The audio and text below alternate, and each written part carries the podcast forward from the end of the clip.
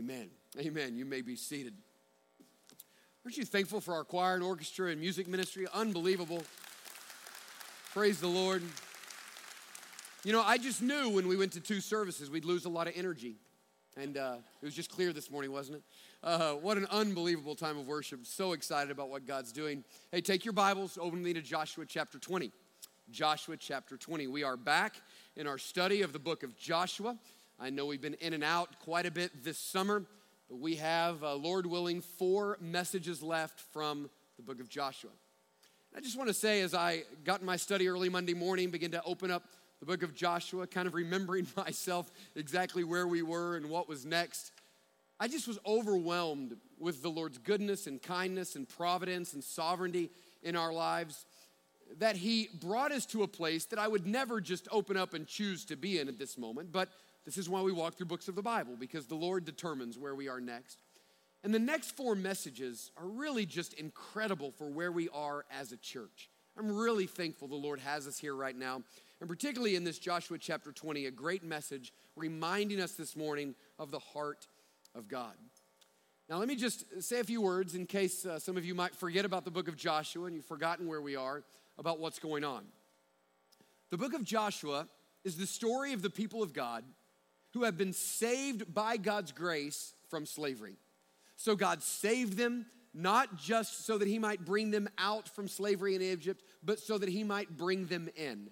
God always saves us from something, and God saves us to something. He's not just trying to get us out of hell, he's trying to get us into eternal life, which starts the moment we come to know him.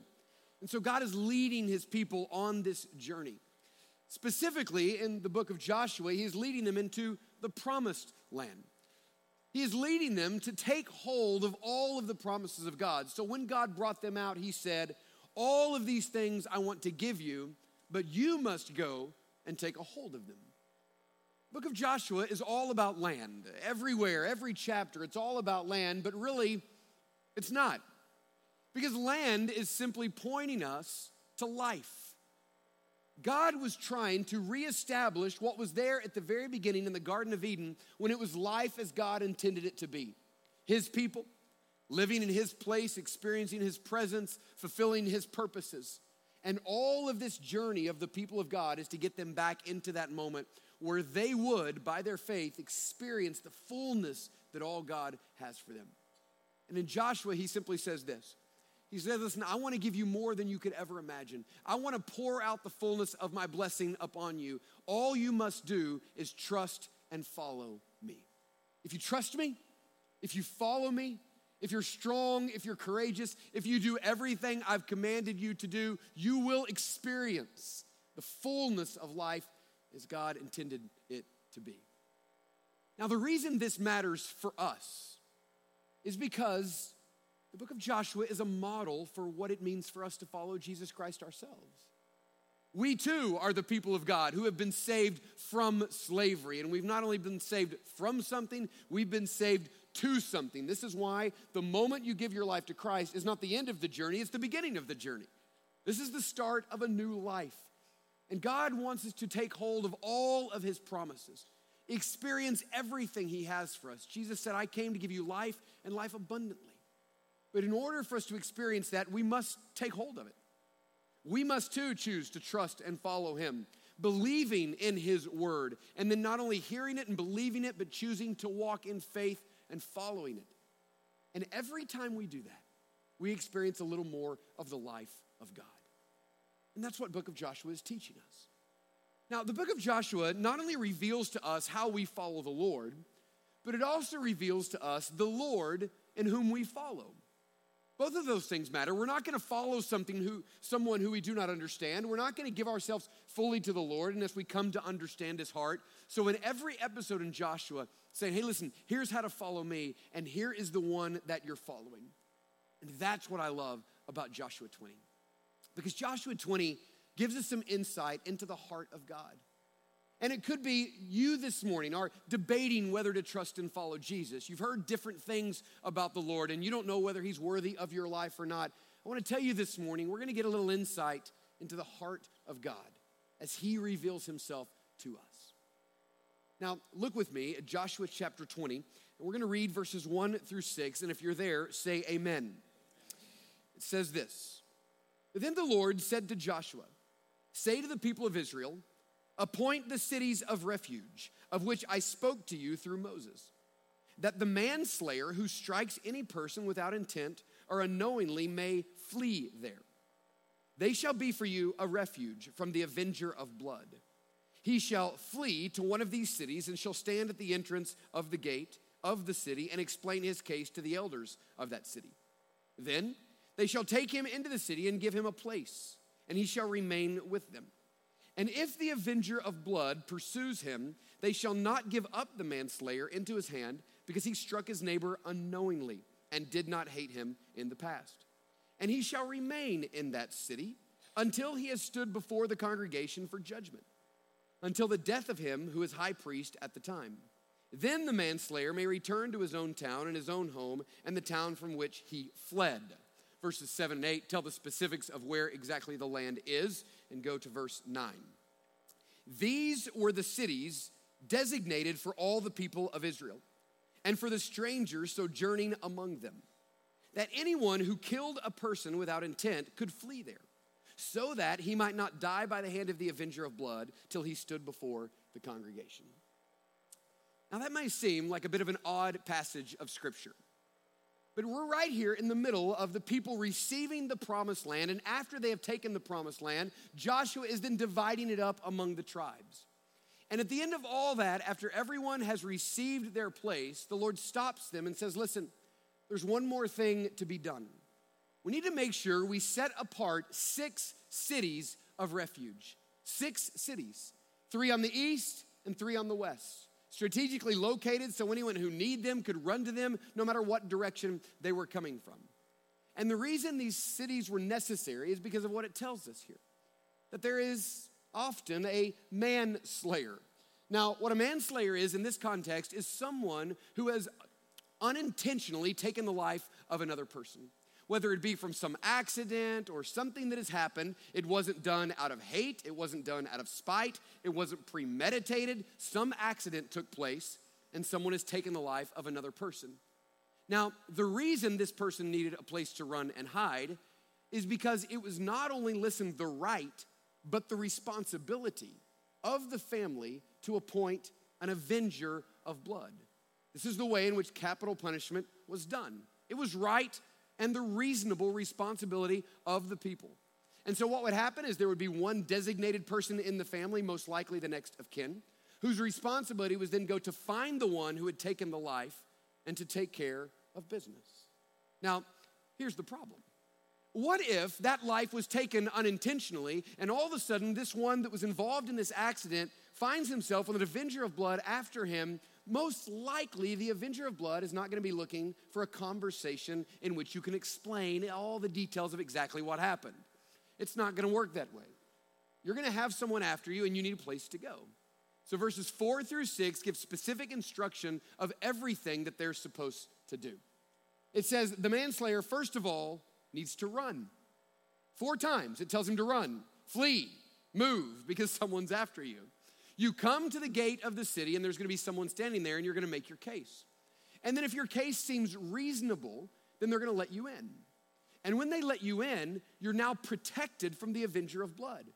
So, this avenger is going to come. He's to know you're in the city, and he's to say, Listen, I need in there. And the people who are watching this city are to say, No, no, no, no. We've heard his case. He's going to be tried more officially, but you can't come in. So now the manslayer is protected by the city of refuge. Now, this is not new in uh, the book of Joshua.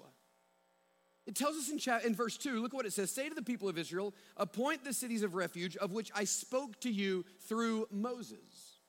It's referring to Exodus 21 when the people of God were in Israel. Moses already established these cities of refuge. Said, listen, you need to make sure you appoint places where these people can run. It's mentioned then again over and over in Scripture. It's mentioned in Numbers 35 when God says to Moses, listen, make sure that when you enter into the promised land, that you make these cities and you set them apart. Two more times in the book of Deuteronomy, chapter 4 and chapter 19, he reminds them again make sure you put the cities of refuge when you come into the promised land. Now, this is an interesting thought. five different times the Lord makes sure that the people of God are obedient to establish these cities. That this was God's idea. That God is the one who established this, that God is the one who commanded this. And even though He told them four times prior to this, once they come again here, the Lord stops them again and says, Listen, don't forget. Make sure you set aside these cities of refuge. Now, the fact that these exist and they're mentioned so often says a few things to us. It says, first of all, this must have happened a lot. It seems odd to me that there would be so many of these accidents, but apparently this is the case. There's six different cities set up for this purpose, so this must have been happening somewhat frequently. But it also tells us some things about God. If this was God's idea, if God is the one who kept reminding, if God is the one who established this, do you realize the existence of these cities reveals to us some things about God? And that's what I want us to see this morning. What does this tell us about the heart of God? What does it reveal to us about what matters to God and then in turn should matter to us? Let me tell you a few things that matter to God based upon what we see in the existence of these cities of refuge. I encourage you to write these down. The first one is this life matters to God. Life matters to God. Every single life involved in this situation matters. The life of the one who is killed accidentally, that matters to God. That's why God's getting involved in the situation because that loss of life matters to God. The life of the manslayer, that matters to God. He's created a city so the manslayer could run there. This, this matters to God. It's clear that he's concerned about the life of that one. The avenger of blood, that life matters to God. Because God does not want that person to then kill another person and make the situation worse. He's concerned that that person not do the wrong thing. Every single life in this situation matters to God. And it's a really good reminder, listen, that every single life matters to God. Every life matters to God. Every school year, our family tries to choose something uh, that we can do at the breakfast table before school starts. Now, I just I want to be careful here to uh, to give you a clear picture of what's happening in this moment. Uh, our evenings are often a little bit crazy, a lot of different bedtimes, all of that. And so mornings are kind of the only time we can get together, but there are four women trying to get together and go to school. So there's all of that. I don't even see to say anymore. There's just that happening. And then there's this three year old madman whose job he feels is to make things as, as, as more chaotic as he possibly can. Like he wakes up thinking, what could I do? To make this situation more chaotic? What can I do to aggravate every single one of my sisters before they go to school? So that's what he's doing. That's just kind of what he woke up with. So there's a lot of chaos going, but we try to spend a few minutes at the table every morning just talking about a few things. I just want to make sure you don't have this like Puritan picture in your mind. It's chaos, okay? What we're doing this year is we're walking through this catechism, this list of about 74 questions that go with the Gospel Project. It's the curriculum we do for kids here on Sunday morning. And so this Monday, we did the very first question. Here it is Who is God? The answer is God is our creator and king of everything. Now, the reason we start with that question is not because the Bible starts with that answer, that's important. We start with that question because that question is the foundation of everything else in the Bible. If you don't get that, nothing else matters. If you don't begin with the confidence that you exist because God created you, that you are a created being, that your life matters to God, that there is purpose behind your life, that God is the one who you came into being because of. It was God who formed you, Psalm 139, in your mother's womb. You are fearfully and wonderfully made. And because you were created by God, you belong to God, and He is to be the king and the ruler of your life. You have been planned, known, and formed by God. But it also reminds us that every single life matters to God. Red, yellow, black, or white, every single one of them are precious in His sight, and there's no person more valuable and no person less valuable to God. Every single individual person matters to God because every individual was created by a sovereign God. This is why God loathes, and I'm just using that word because I don't know of a stronger one, loathes, hates, despises with every ounce of his being any form of racism. Because what racism does is racism says that you're more valuable than someone else because the color of your skin or the country that you're from or your economic class. God is completely opposed to every form of racism because it acts as if for some reason you're greater than any other individual. But every single individual matters to God. This is why we would stand and say, particularly in the time in which we live, that white supremacy is absolutely from the very pit of hell and demonic in every way. Because every life matters to God. Every life has been created to God, by God. This is why uh, Prince Avenue Baptist Church founded the Athens Pregnancy Center. Not only because the life of an unborn baby matters to God, because the mom matters to God. And the dad matters to God. Every person involved in this situation matters to God. So it is the church's responsibility to show the world that life matters to him. And it's important for us to see in this moment, because God has created these cities of refuge, listen, that your life matters to God. That you are God's idea. God is the one who formed you. And no matter what happens, everything about your life matters to God. Life matters. The second one is this these cities of refuge also reveal to us that justice matters to God. Life matters to God, and justice matters to God. Now, because life matters, justice also must matter. These two things have to go hand in hand. If you care about life, you must care about justice. God is righteous. What that means is that God does what is right. And God, because of his character, must do what is right. He cannot do that which is wrong. And so the God who does what is right must stand in righteous judgment. He must fight for what is good. He must punish that which is evil. He must execute justice. This is why the Bible tells us that you should not get your own vengeance. The vengeance is mine, the Lord says. I will repay. It often seems as if God is not bringing justice. It often seems that we have been done wrong or others have been done wrong, and we wonder where the justice is. I assure you, based upon the authority of Scripture, God will bring justice to everyone and everything that has happened. Every situation will be dealt with by a just God. But God is saying, Let me do it. I am a just God, and I will deal with it. But justice matters to God. And the city of refuge is just, it's a city of justice. This is why the manslayer goes and he makes his case so that what is just can be done. And he's protected so that what's just can be done. He is to be protected from injustice.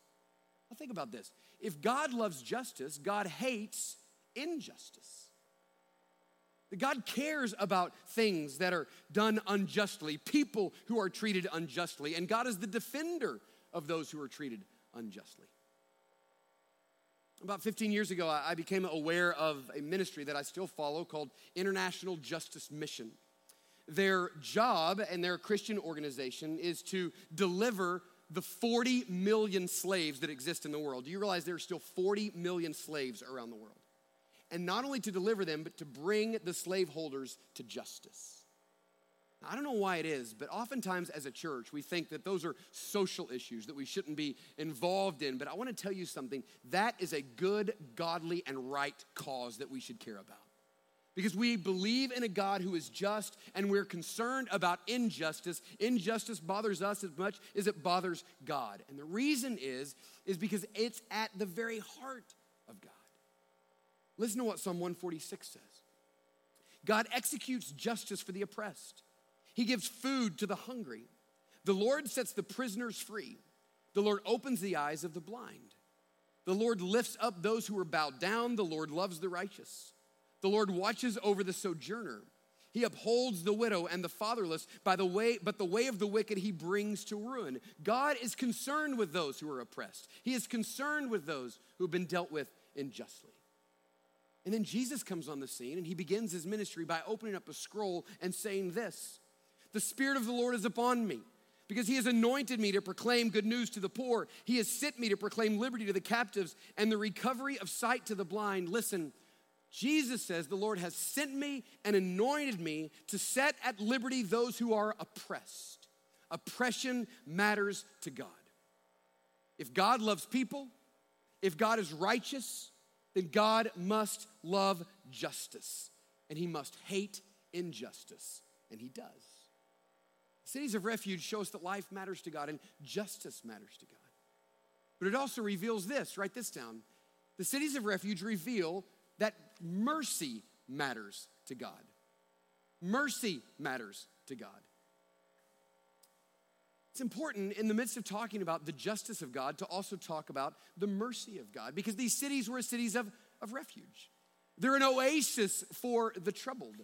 They're a place where a family can come and find mercy. Say, what is the, the mercy of God? Well, the mercy of God is God's tender-hearted, loving compassion for people, especially the needy. His tender-hearted, loving compassion for people. God is not just a judge who brings justice, He is a compassionate God who cares and acts for those who are oppressed. The existence of this city shows us that God sees the needy person and He cares for the needy person and He offers the needy person a place where they can come and find what they may not find anywhere else, and that is a tender hearted, loving compassion from God.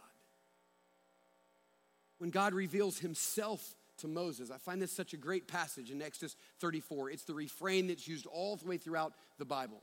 God is revealing Himself. He says this I am the Lord, the Lord I am a God merciful and gracious. I am slow to anger, and I'm abounding in steadfast love and faithfulness. He says, I want you to know this about me. I am a merciful God. I'm tenderhearted. I'm compassionate. I am gracious. Now, I don't know what comes to your mind when you think about God. I don't know what's been instilled in your mind and your heart because the way you were raised about God. But all I know is when God reveals himself, he says he is a gracious, merciful God who is slow to anger and abounding in steadfast love and faithfulness.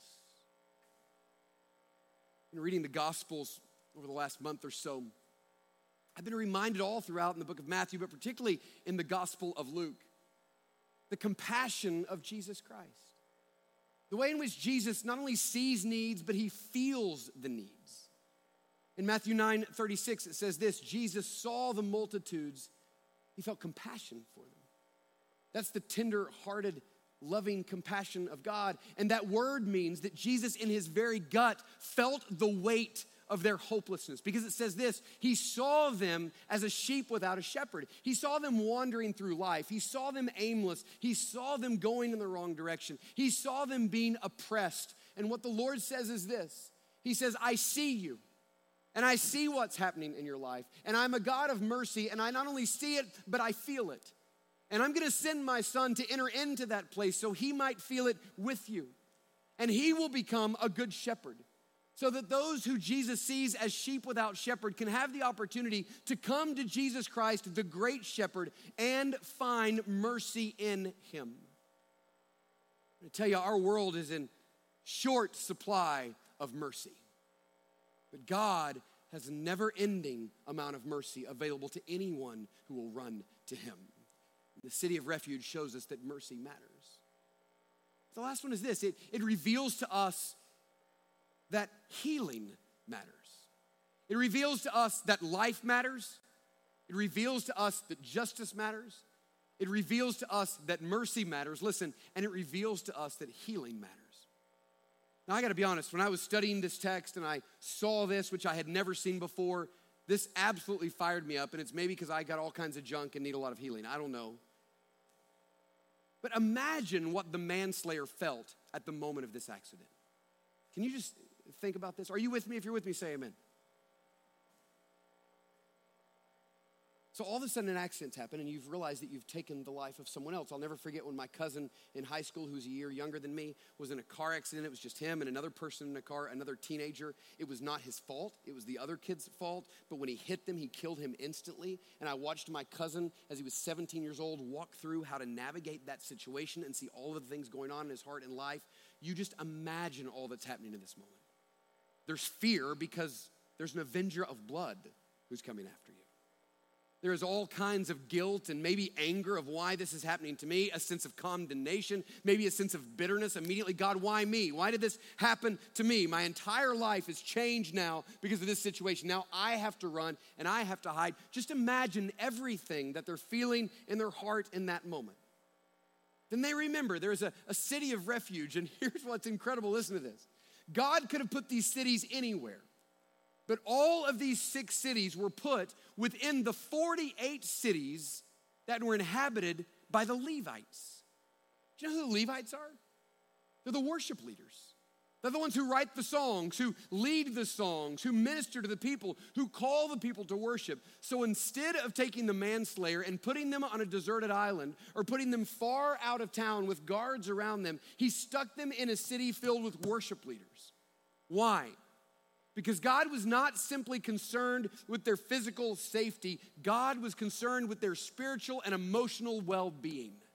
And I love that. I love the awareness that God cares about everything going on in your heart. God cares about what's happening emotionally. God knows that every one of us, listen to me, every one of us without exception, walked in here this morning with spiritual, emotional, and sexual baggage. Every one of us. I want you to know this God cares about every bit of it. God does not just care about your spiritual life, He cares about all of your life because you can't separate all of those things. All of those things are determining who you are and what you do. And the fact that these cities of refuge were inhabited and ran by Levites reminds us that our God is a God who cares about everything going on in your heart.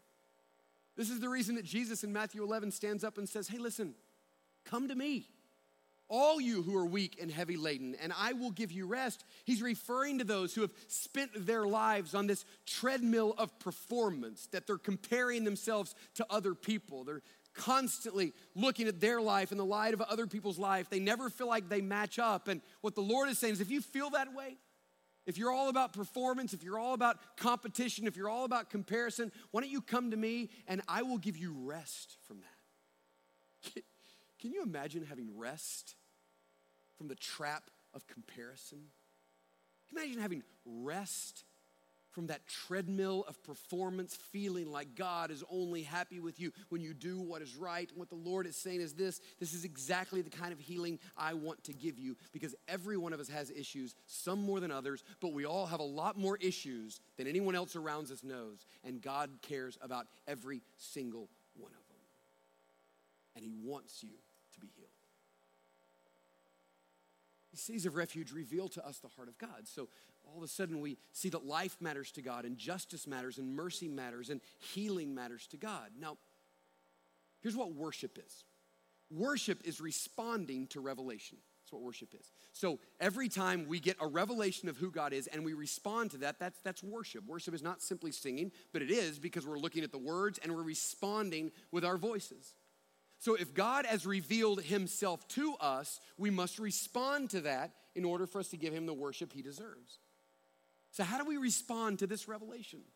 How do we respond to the respond to the revelation of who God is and what matters to him? Let me tell you. The first way we respond to this revelation is this. You must run to Jesus. You must run to Jesus. There's a lot of running happening in Joshua 20. I don't know if you noticed, but four times the word flee is used. Four times. Over and over, it tells the manslayer to flee, to flee, to flee. There's a lot of running happening in Joshua chapter 20. I'll never forget, uh, about a month or so ago, I was uh, standing at the front doors of our church on a Monday morning, the first day of VBS. Absolute chaos and craziness and wonderful. I'm standing there and I decide to stay until everyone gets settled and just kind of to make sure everyone feels good. About 20 minutes after we got started, everything was quiet. A mom comes to the door. She's the only one there and she goes, Do these doors lock automatically? I said, Well, what do you mean? She goes, Well, well, can someone get in and out? I said, Well, people have to be able to get out, but nobody can get in. We do have it locked and it's secured. She says, Well, I'm just concerned about one thing. She goes, My child's a runner. I said, You mean like for school, like cross country? What are we talking about? She goes, No, he'll run. Like he's gonna leave. He will try at some point during this week to leave. And by the way, he did on Tuesday. We caught him. I'm not making this up. Like he, she told us he's a runner. And he ran. You know, I think about that a lot, not just because it's amusing, but because, let's listen, all of us are runners. You know that? And we came by it naturally. We got it from Adam and Eve. What did Adam and Eve do when they fell into sin? Well, the weight of sin, the weight of condemnation, the weight of shame did what it always makes us to do it causes us to run. And Adam and Eve ran as far as they could. They hid from God. They didn't want to be found. They didn't want to be noticed because sin and shame and guilt always makes us run. It is the natural response to sin. That's exactly why. 47 times in the book of Psalms, the book which expresses its God's concern for our emotional, spiritual healing than any other book. 47 times it says this God is our refuge. Because the Lord knows that you're going to run. The Lord knows that the natural consequence of sin is to run. The Lord just wants to make sure, listen to me, you run in the right direction. You're gonna run. You've gotta run. And all of you are running somewhere, some of you to further brokenness, trying to find anything that can fix the brokenness inside of your heart. Some even good things, but I'm here to tell you this morning on the authority of Scripture that there is only one safe place to run with all of your issues and all of your junk and all of your baggage, and his name is Jesus Christ. Jesus is the city of refuge. He knows you, he cares about you. He's the only one that perfectly understands you. He is, by the way, the wonderful counselor, and He is the only one who can bring the kind of healing and mercy that you need. You got to run to Jesus. The second response is this is that we, listen, must manifest Jesus. You must run to Jesus, and we, as the people of God, must manifest Jesus. Think about this with me. Jesus is the city of refuge. He is the only one that has life. You've got to run to him, he alone. We are the body of Christ, which means the way in which the world comes to see Jesus as a safe place to run is through the ministry of believers, specifically in the context of the local church. Which means if it matters to God, it better matter to us. Justice better matter to us. Life better matter to us. Mercy better matter to us. Healing must matter to us. Even the emotional, spiritual, sexual healing that is so needed in our world, all of that must matter to us. The 40 million slaves, that's got to matter to us. The 20 million refugees, even the ones that are here, listen, that's got to matter to us the 1.5 billion hungry people in the world, that has to matter to us. The 220 million unengaged, unreached people groups who have no access to the gospel, never heard the name of Jesus, representing over 3 billion people, that has to matter to us. If that doesn't matter to us, we are playing church. Because the very heart of God is a God that feels the hurts of people, a tenderhearted, loving compassion for people. And all of those things must matter to us. This is why in Micah 6 8, the Lord says, This is what the Lord requires of you to do justice, to love mercy, to walk humbly before the Lord we are in fact the people of God and we call ourselves the people of God and we call ourselves Christians, those who follow Jesus Christ, and what matters to him must matter to us, that we must be displaying that Jesus is in fact, in a way that they see it from us, the only safe place to run. Our mission as a church is the Great Commission. The way we say it is this leading people to trust and follow Jesus. That's it. We don't do anything else. We do that. We, we lead people meaning we take an active, engaged approach in leading people. We're, we're a people focused church, and we're leading them to trust and follow Jesus. And the reason is this is because we recognize that every single person we encounter is a broken person because we live in a broken world. And every single person is trying to heal their brokenness. And what the vast majority are doing is grabbing at anything that they might find that they think is going to heal their brokenness. But if that thing is not Jesus, they're actually creating more brokenness for themselves. And so this kind of cycle just continues to go and go and go of greater and greater brokenness because they've never found Jesus. But we know the story of the gospel that Jesus Christ entered into a broken world. Jesus then died upon a cross, listen to this, so that he might take upon himself all of our brokenness. You know that.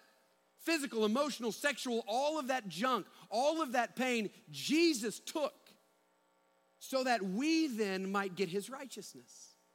And if we choose to trust and follow him and repent of all of our attempts to fix our brokenness, and we then start pursuing Jesus moment by moment, step by step, Jesus starts to make us whole. It doesn't happen at once. You don't come to Jesus and all of a sudden everything's fixed, but you come to Jesus knowing that as you follow him day by day and moment by moment, he begins to put your broken life back together again. And that's the reason we get excited about Jesus. Let me say that again. That's the reason we get excited about Jesus. That's the reason we get excited about Jesus. Because Jesus wants to fix brokenness, yours and everyone else's. That's why we proclaim Jesus Christ. God is good, and Jesus cares about every single part of your life, and He longs to take your broken life and the broken life of everyone else around you and put it back together again. And He's inviting you this morning. For the first time, Maybe you've never chosen to trust and follow Christ and make him your Savior. For the first time, he's inviting you in. Listen, for the hundredth time, the thousandth time, he's inviting you right now. He's saying, Stop running in the wrong direction. Run to me. I'll heal you. I'll begin the process of restoring you. No matter what time it is for you, the first or the hundredth, Jesus is inviting you to trust him enough to believe that he wants to heal you that He is, in fact, the city of refuge. So run to Him. Let's bow our heads and close our eyes this morning.